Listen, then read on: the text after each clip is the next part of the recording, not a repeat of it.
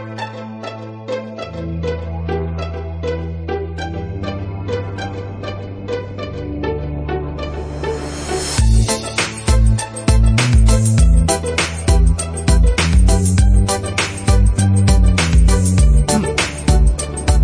there, Knicks fans. How are you? It's your boy Jonathan Macri coming at you on St. Patty's Day with another edition of this, uh, the Knicks Film School podcast. Um, I lost my words for a second because the Knicks did something today that I'm not used to. They won a game, and uh, it was a very exciting game with some uh, some high drama. And here to discuss it uh, before we move on to face the week ahead is the one, the only Jeremy Cohen. Jeremy, before we get into the game, um, how was leg day? It was good, although today was actually more upper body. Oh, really? Had, yeah, yeah. I did a little bit of cardio, but I, um, you know, I just I had to get back, get arms and chest. I did more legs on Friday, so I mean, just- I, I saw you. You were you looked beef. You looked a little. What's the word? What do the kids say? Swole? Yoked. Swell? Yo- swell, yeah, swell. Swell is good. I mean, it's not like swole, but swell is a nice way of saying it. In like a 1920 is like, ah, you look swell there. How you doing? You get me once every episode. You, you literally get me cracking up. So uh, obviously, we're recording this a couple hours after the game. Um, so you so you you got your workout in. Uh, the question of the hour: um, Did Mario Hezonja's heroics at the end of the game, blocking um, the once and maybe not for much longer king um, of the league. Uh, did that inspire you to get to the gym, or, or were you just, you know, you had that excitement coursing through your veins? Oh hell yeah! Mario was like, all right, I I clearly need the body strength to keep up with a six foot eight. I mean, self-proclaimed but also anointed king. So uh, yeah, he motivated me quite a bit, and but you know he's got much better wingspan and reach than I do. I've got some stubby little T-Rex arms, so I try. I do try. I I liken myself on the court to a Ron Baker type who I'll pass up the shot because jumper's not it's not as wet. But Hezonja, shout out to him. I mean, it's incredible effort, and I've rewatched that play so many times, and the way that he stays with him is phenomenal. It, it really is, and it's it's so funny because like they're we we're now um, I guess seventy games into the season, um, so there's there's not much much much time left. I I have thought at various times this year that Mario Hezonja is like an insanely gifted individual defender in certain spots, and then I've I've seen him at other times this year where it looks like he doesn't quite know um, what he's doing out there, and I, I'm not sure which is right or if either is right. Um, wh- wh- where do you where are we falling on Mario Hezonja at this point as a as a defender? sort of in the middle, just based on the fact that I wasn't expecting going into the season seeing him take tremendous strides. I figured he's 23, turning 24 years old. He's to be whatever. But I didn't get to watch him that much in Orlando. But he had a rep as like not a great defender coming into Yes. this year, right? Okay. Yes, I feel like the effort is really there, and maybe that wasn't he wasn't quite as engaged in Orlando, and so his head wasn't in the right place, and he did struggle towards the I want to say like the second fifth of the season, if we're gonna kind of allocate it like that. So No, no, I actually I agree with you. Like right around, he he went through uh, sustained patches of time where he he did not he looked decidedly not good on that end of the court. Exactly. And for someone who had been injured for a, you know, somewhat significant stretch, I mean, it was about nine games or so, maybe I wasn't expecting him to be quite as locked in. And there he was going toe to toe. And, you know, there was a moment, of course, where think it was a couple sequences in a row where LeBron flopped and then um, LeBron had a great strip of Hezonja and then went down the court and scored right in Hezonja's face. And I guess Hezonja was just being patient and watching and learning and striking when the moment was right. Yeah, I you know I, there, there's other players that are more important than Hezonja to talk about from today's game, and, and we'll get to them in a second. I just he's such an interesting guy to me because he he I, I have watched him all year and I have not been able to shake the feeling that I, I- don't think it's going to be with the Knicks because I don't think he's going to be back next year. I mean, maybe I'm wrong, who knows? But I can't shake the feeling that he is going to have a significant moment on like a good team at one point in his NBA career. I, I it just I don't know. There's something. It feels like there's more there to him. What, do, do you agree, or are you just like, you know, he is what you he is? you want there to be because he was a top five pick. Yeah, that's he was billed as a Croatian Kobe or Krobe as they gave him the nickname, and I love that. It's a good and nickname. when I when I was in Dubrovnik, uh, where he's from, I want to say three years ago or so, I talked with a few people who were basketball fans, and they all loved him. You know, it's national pride, but I still there's something about it where you want to hope there's still that untapped potential. It's tough it, because with Mudiay, you you start to see it's like two steps forward, but then it's two steps back. And with Hezonja, I don't know. I'd like to say that he's grown compared to where he was at this point a year ago in his career. Would do you think that's an accurate Oh, statement? I- would uh, yeah. call this a success for him individually? Well, I think he was, and I think some of it has to do with the fact that he got um, or he inherited like not a great, like a really bad coaching situation. Wasn't um, I want to say Scott Skiles was his first NBA coach or or one of his first NBA coaches, and that's that's not the coach that you want to have um, if you're a, young player. And then you know it didn't really work out with Vogel. So, but like he was really bad, and then you know in 30 or so games at the end of last season, he he did well in in meaningless games. Um, but yeah, I mean, the weird thing to me was I envisioned him as a secondary playmaker on this Knick team because obviously they going into the season you knew that they had they had significant issues at point guard, and then you look at his numbers for the year, he doesn't have a single game with more than than three assists, and he's only done that um, twice. So like that part of his game has not been there at all. Um, so it's weird. I, I don't know. I, I I, don't know what to make of him. I feel like if he does have a good moment in the NBA, it's going to be on a on a much better team. Um, Yeah. So we'll well let's let's move on to Mudiay, who like. How can you talk about anybody else in this game before you talk about Mudiay? I mean, I know Hezonja made made the last play, but um, he had 28 points on 11 shots. Got to the free throw line 10 times, made nine of them, three or four from deep, had eight assists. Like, these are the games. These are the games where the Mudiay stands on Twitter are like, all of you assholes who don't give him a chance and you laugh at him and you poke fun, you guys are haters and you suck because um, he doesn't deserve this super harsh treatment from all of you. And then you watch the game and you're like, you know what? Maybe these people have a point. So I don't, I don't know. I don't know what to do. Where, what, what do we do with this, Jeremy?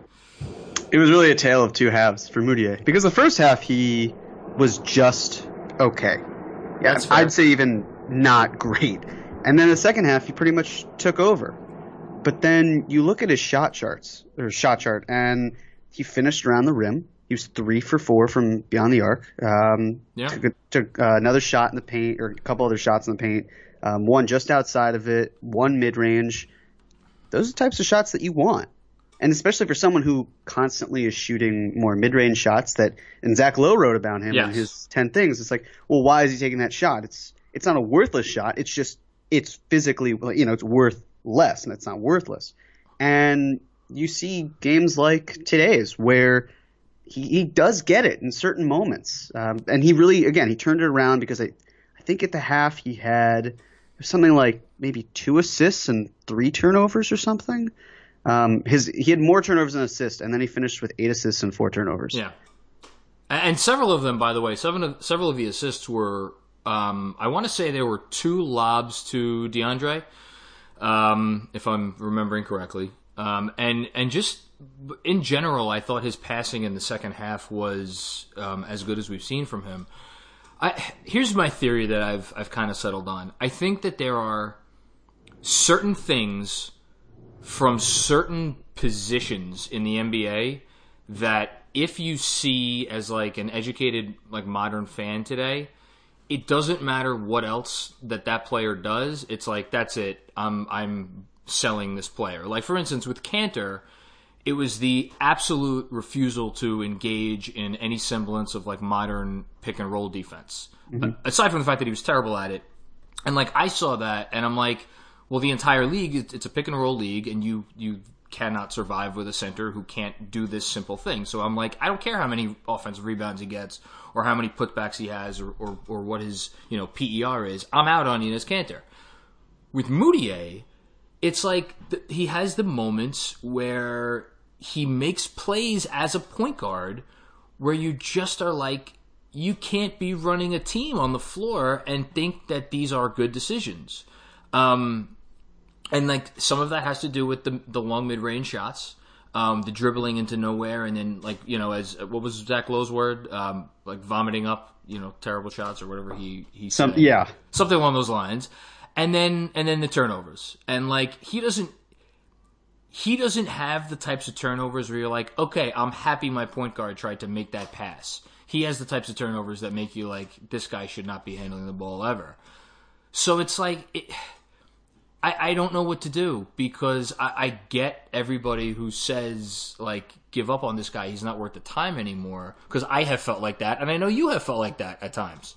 For sure. Yeah, but then you know you see stat lines like this, and like you can't. Like he's a twenty. He just turned twenty three. He put up a stat line like this, and he looked pretty good doing it, that. In you know in the moments where it mattered, he's had other games like this this year. This is the first year he's taken a step forward under a coach who finally like fully believes in him. Uh, where do we go from here, Jeremy? I'm, I'm at a loss. I think it's safe to say that his cap hold is going to be waived Yes. twelve million dollars or so anyway. So at that point, anything more than the minimum, ter- and I'm talking about especially the um, mid-level exception, would just be kind of a foolish, not even kind of, it would be a foolish thing to do, because the market for Mudiay is so small and there's so many backup point guards who are available. Where you go from here, you know, you're saying you see it in certain shades and moments that last play, well, um, the one where Dotson's layup cut it to one. Yes. When you rewatch it, Mudiay was taking on Caruso, who had a fantastic game, and He did, very was nice driving, and it looked like he was going to make a layup from really far away, and no one else saw Dotson but Mudiay. And then finally, I think Dotson's able to kind of do a pump fake and then put it up. I can't quite remember the exact way that he was able to pass to to score. But again, it was like there's that vision that sel- that does sometimes come out comes out, and I think the thing with Mudiay is he has this. It's like it's not even a resting bitch face. It's just he looks so nonchalant. He doesn't really show a lot of emotion, yeah, no, and that's, fair. not that's not his fault. But I think that people might think that he doesn't care very much because he doesn't really show very much. I, maybe that's part of it, and I, I think his it's it's interesting. I think as fans, um, we tend to conflate uh, poor defense with not caring, and when Mudiay, you know, and that's a separate issue. His defense, I think that's more just like a physical thing. He's you know he's a big guy. He's not a quick. He's you know he's not like Dotson. You know, like being able to like skitter around the screen and stuff like that. Um. I don't know. I mean, if you told me you could have him back at the minimum next year, I'd be like, yeah, sure, why not? Um, and if it ends up being only Durant, um, I don't, I don't see that being the case. But if, if let's just say it, Durant decides to come without a buddy, and they need to fill the roster in, like, you know, you wanna you wanna give Mudiay one year for whatever I don't know four million dollars, something like that, with a team option for the second year. It's like, hey, um, if they don't, I mean, and just to take that one step further, if they don't get anybody else this summer besides Durant, they would then immediately start thinking about, all right, we want to be ready to pounce um, in a trade for like the next disgruntled star.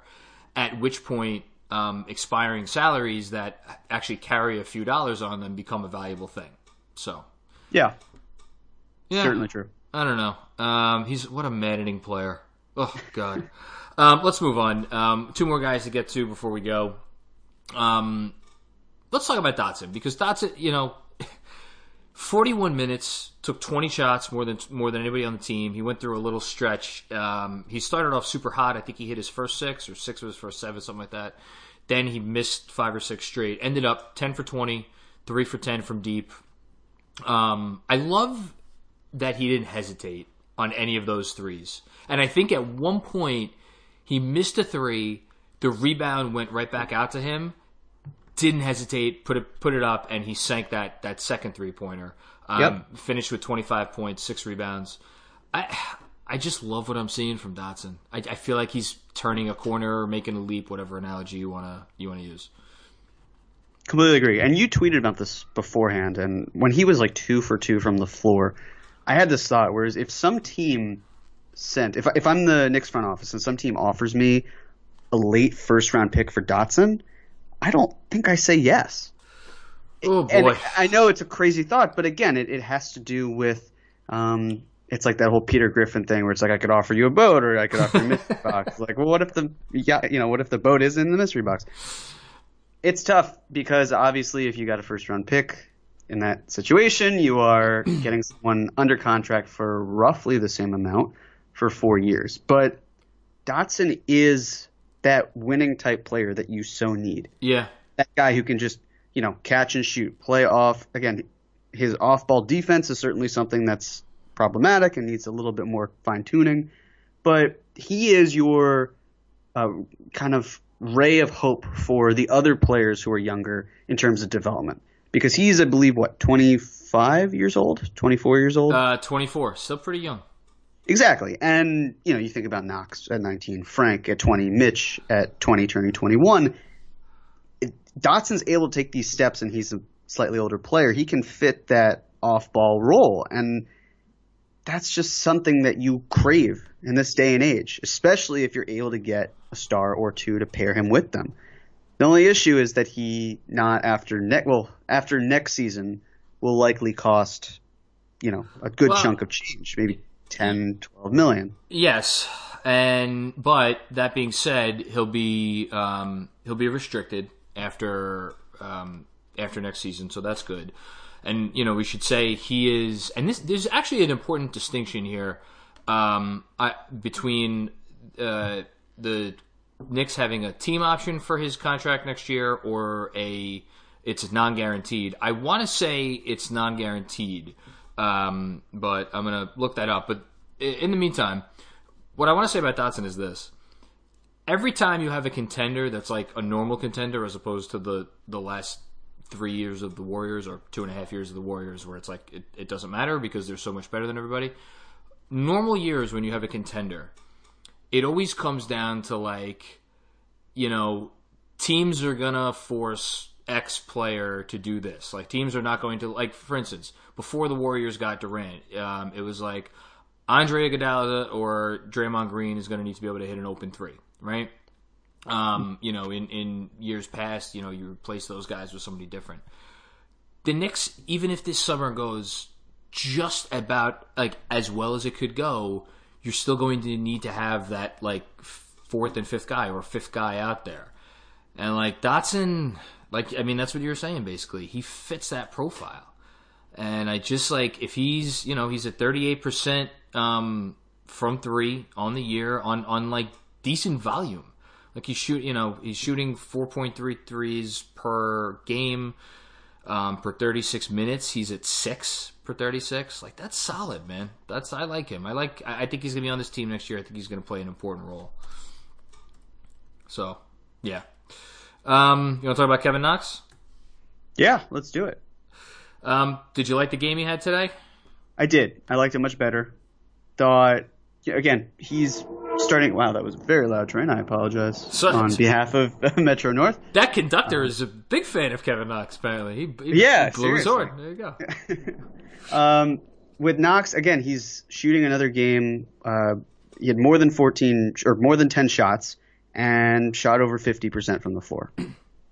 That's certainly trending in the right direction. Shot, I think, 60%, 3 of 5 from 3, 19, 6, 19.6 rebounds. That's good. I thought his shooting was much better in the first half. Yep. But it was the type of game where it's nice to see him not be terrible. And again, if he is terrible, that's fine. We get it. He's 19. There's still time for him to grow, but it's an encouraging sign considering how since January it's just been unforgiving. And I don't mean that. I don't mean that in a negative way. It's just No, you're right. it's just been really hard to watch. It has, and it was hard to watch because he was doing things where you're like, this guy like forgot how to play basketball. which in a weird way actually made me feel better about everything because like he was clearly so in his own head and so frustrated. Um, that's why I, I feel like the the you know it hasn't been perfect, but for the last I want to say two weeks where he's had a couple of nice games here and there, it's I think because he's played just a little bit more within himself. I think the game may finally be slowing down for him a bit, and it's it sounds weird to say that because he had that great December. I I got the sense in December like the shots were just falling, and that's why he had that great December. So then the shots stop falling because his legs are probably getting tired, and you know um, he's it's a very long season for a very young player, and I feel like he's it's he doesn't look as out of control of late, um, which is a good sign because the knock on him coming into the season uh, that I had heard at least was like he just doesn't really think or feel the game that well. So if we could go into the summer, you know, without that um, without that worry, uh, I feel like that's that's a good thing. Um, so yeah, good game from Knox. Good good win. I, I, can we be excited about this win? Can we be excited Yeah. about it? Yeah, right. Oh, here's the thing. I went into this game thinking anyone who is rooting for the tank right now maybe doesn't have their priorities in line. And the reason I say that, Completely agree. welcome to disagree. I just thought that the odds of the Knicks getting anywhere different than having the worst record are pretty much slim to none. Because they went into the game with 13 wins. The next closest was Phoenix at 17 Yep. One the night. odds of them winning four games and then Phoenix or and Cleveland has 17 wins as well.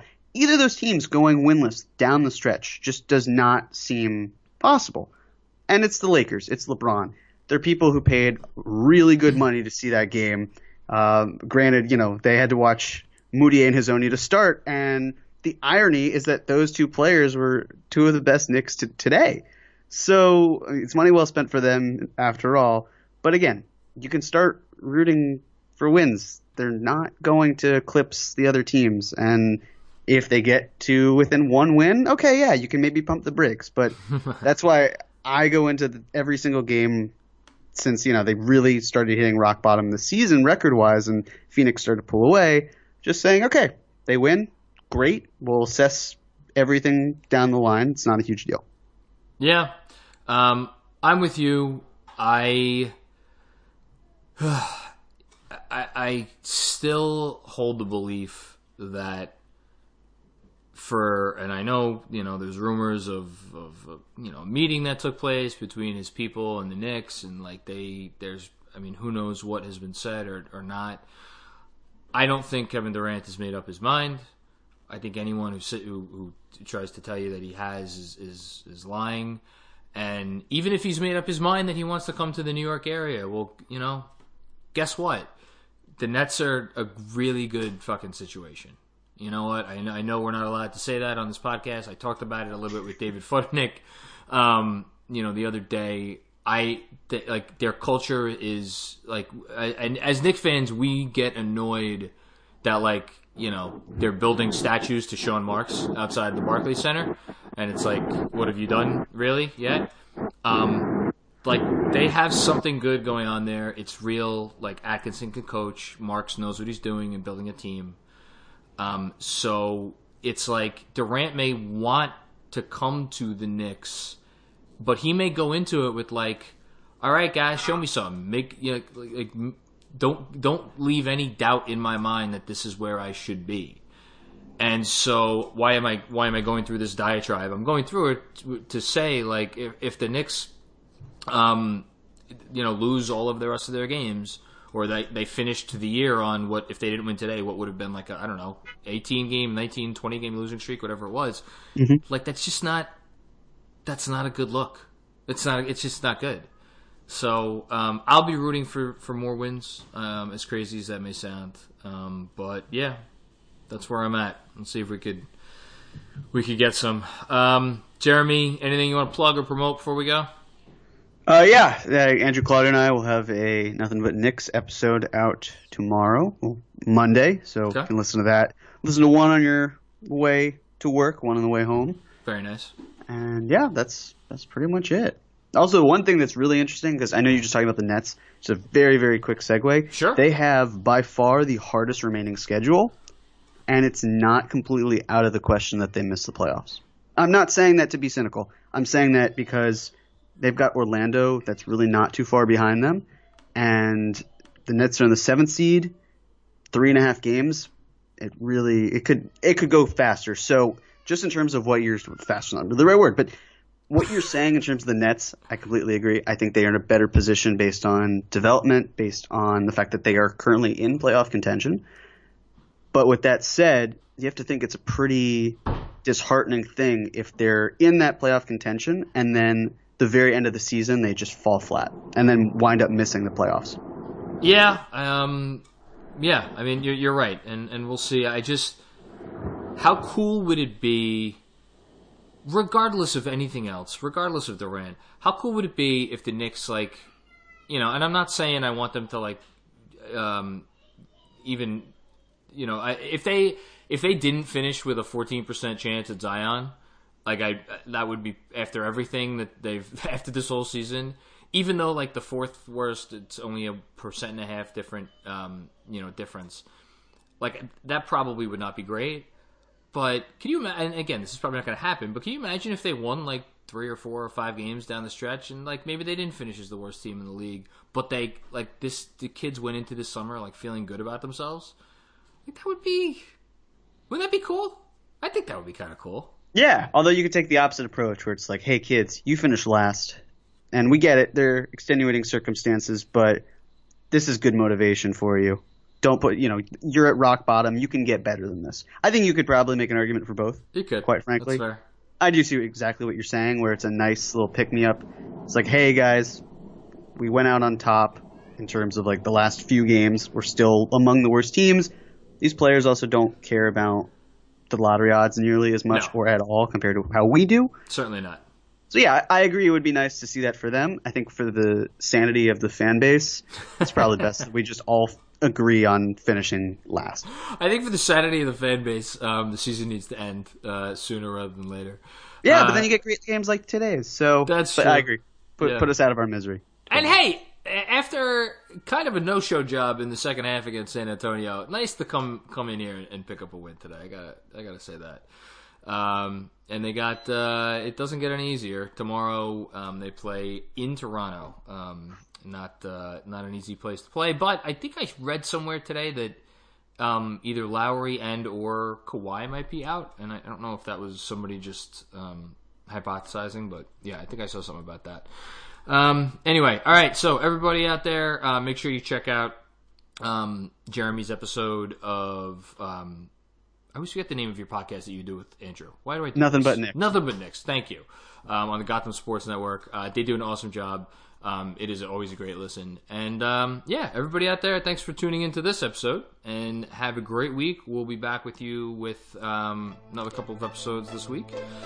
But in the meantime, uh, enjoy the win, enjoy your St. Patty's Day, what's left of it, and we'll talk to you soon. Adios.